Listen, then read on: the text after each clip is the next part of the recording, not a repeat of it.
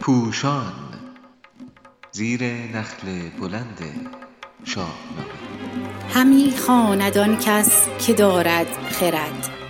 شماره نهم صلح خواهی و میهن دوستی سیاوش.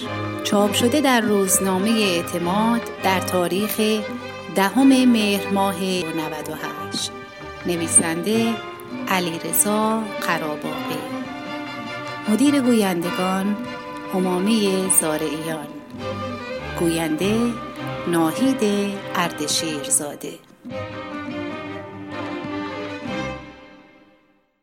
سیاوش انسانی است که از همه چیز خود میگذرد تا انسانیت را زیر پا نگذارد و پیمان صلحی را که با تورانیان بسته است نشکند.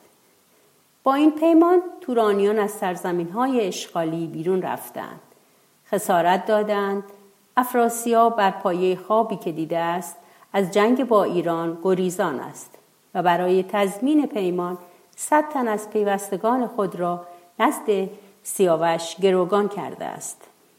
ولی کاووس به سیاوش پیام میفرستد که پیمان را پاره کن خسارتها و هدیه ها را آتش بزن گروگان ها را سوار بر خر به پایتخت بفرست تا آنها را قتل عام کنم.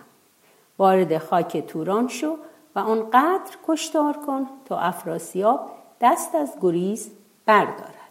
فردوسی خردمند در داستانهای گوناگون مانند نبرد رستم و اسفندیار بنبستی چند سویه در برابر خواننده می‌گذارد. سپس در چالش فکری میان ارزش ها راه تلخی را که از جبر شرایط برمیآید پیش می‌کشد و نشان می‌دهد که در فرهنگ ما کدام ارزش برتری دارد. سیاوش روی در وطن ندارد و این بچه بنبست را چنین بیان می کند شبستان او گشت زندان من. غمی گشت از او. بخت خندان من. دو دیگر که بر خیره ناکرده کار نشایست رفتن بر شهریار. او از دستیسه های اقوا کننده سودابه خبر دارد و می‌داند پدرش نیز ناکرده کار یعنی اگر به این کارزار خیره و بیهوده نرود او را نمیپذیرد. در وجه دیگر بنبست سیاوش نمی‌تواند بپذیرد. اکنون که همه خواسته های ایران برآورده شده دست به جنگ بزند. خون صد بیگناه را پایمال کند. پیمانی را که بسته است زیر پا بگذارد و در برابر پروردگار و جهانیان شایسته سرزنش شود. او می‌گوید چو کشور سراسر بپرداختند گروگان آن هدیه ها ساختند. چه باید همی خیر خون ریختن؟ چنین دل بکین اندر آویختن. به خیره همی جنگ فرمایدم بترسم که سوگند بگزایدم. همی سرز یزدان به باید کشید فراوان نکوهش به باید شنید. پراگنده شد در جهان این سخن که با شاه توران فگندیم بن. زبان برگشایند. هر کس به بد به هر جای بر من چنان چون سزد.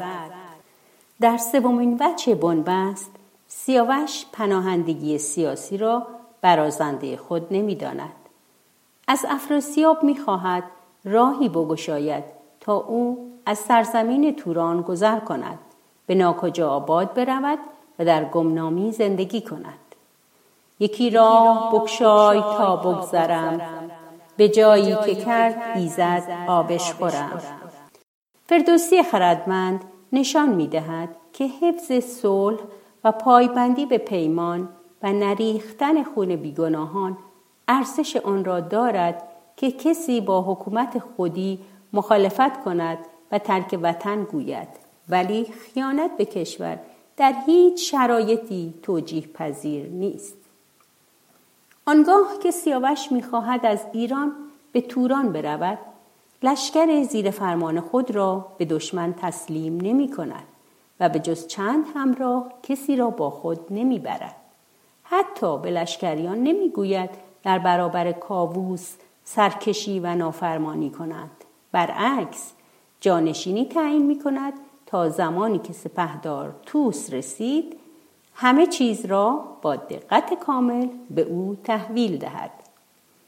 بفرمود بهرام گودرز را که این نام و لشکر و مرز را سپردم تو را جمله با پیل و کوس بمان تا بیاید سرفراز توست. بدو ده تو این لشکر و خواسته همه کارها یک سر آراسته یکایک به دو بر شمر هرچه هست. ز گنج و ز تاج و ز تخت نشست. ولی رویدادها به گونه دیگر پیش می رود پیران وزیر افراسیاب به منظور استفاده از این شاهزاده به صورت یک اهرم در برابر ایران گام به گام او را به سوی پناهندگی می کشاند. نخست دختر خود جریره و سپس فریگیست دختر افراسیاب را به عقد او در می آورد. سپس منطقه ای را در اختیارش قرار می دهد و سیاوش گرد برپا می شود. سیاوش که از تخت پدر دوست و زادگاه خود دست کشیده است در قربت همواره غمگین است و سرانجام نیز با بدگویی این و آن مظلوم کشته می شود. شاهکار بزرگ فردوسی آن است که اندیشه ای را به خواننده تحمیل نمی کند. نکته های ظریفی را در لابلای سروده های خود بی هیچ توضیحی می آورد تا خواننده خود آنها را دریابد. گویی می‌داند موعظه چندان بر آدمیان سازگار نیست. چیزی در وجدان افراد نهادینه می شود که با خرد خود به آن دست یابند.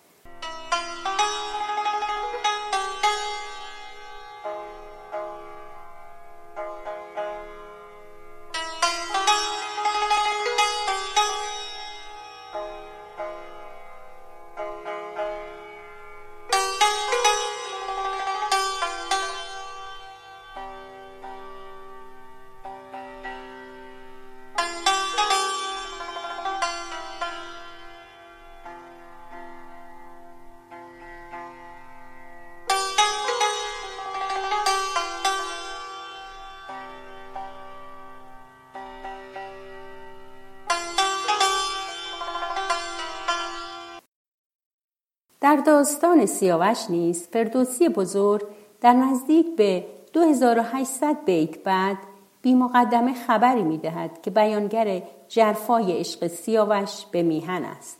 سالها پس از کشته شدن سیاوش فرزندش کیخسرو به ایران آمده و جنگ بزرگ با افراسیاب را تدارک می بیند. در تقسیم بندی وظایف یک داوطلب هم می خواهد که کوهی از هیزم به بلندای نزدیک به 600 متر را به آتش بکشد. کیخسرو داوطلبی می‌خواهد که از ایدر شود تا در کاسرود. دهد بر روان سیاوش درود. ز هیزم یکی کوه بیند بلند. فزون است بالای او. ده کمند. چنان خواست کن ره کسی نسپرد ز توران به ایران کسی نگذرد. یعنی در تمام سالهای زندگی در توران سیاوش به میهن می اندیشیده است و برای آنکه تورانیان نتوانند به ایران نفوذ کنند به بهانه مانند انبار کردن هیزم صد بلندی از چوب برپا کرده است. اکنون که ایرانیان می‌خواهند به توران بروند باید این کوه هیزم را آتش بزنند. نزدیک به 700 بیت بعد زمانی که گیو و بیشن این هیزم ها را آتش می‌زنند تا ایرانیان بتوانند به توران حمله کنند عظمت کار سیاوش و گرمای عشق و به میهن را می‌توان به خوبی حس کرد. چو آمد به دون کوه هیزم فراز ندانست بالا پهناش باز. زاتش سه هفته گذرشان نبود. ز تف زبانه هم از باد و دود. چهارم سپه برگذشتن گرفت. همان آب آتش به کشتن گرفت. یعنی در هفته چهارم هم هیزم ها به پایان نمی رسد بلکه باران آتش را خاموش می کند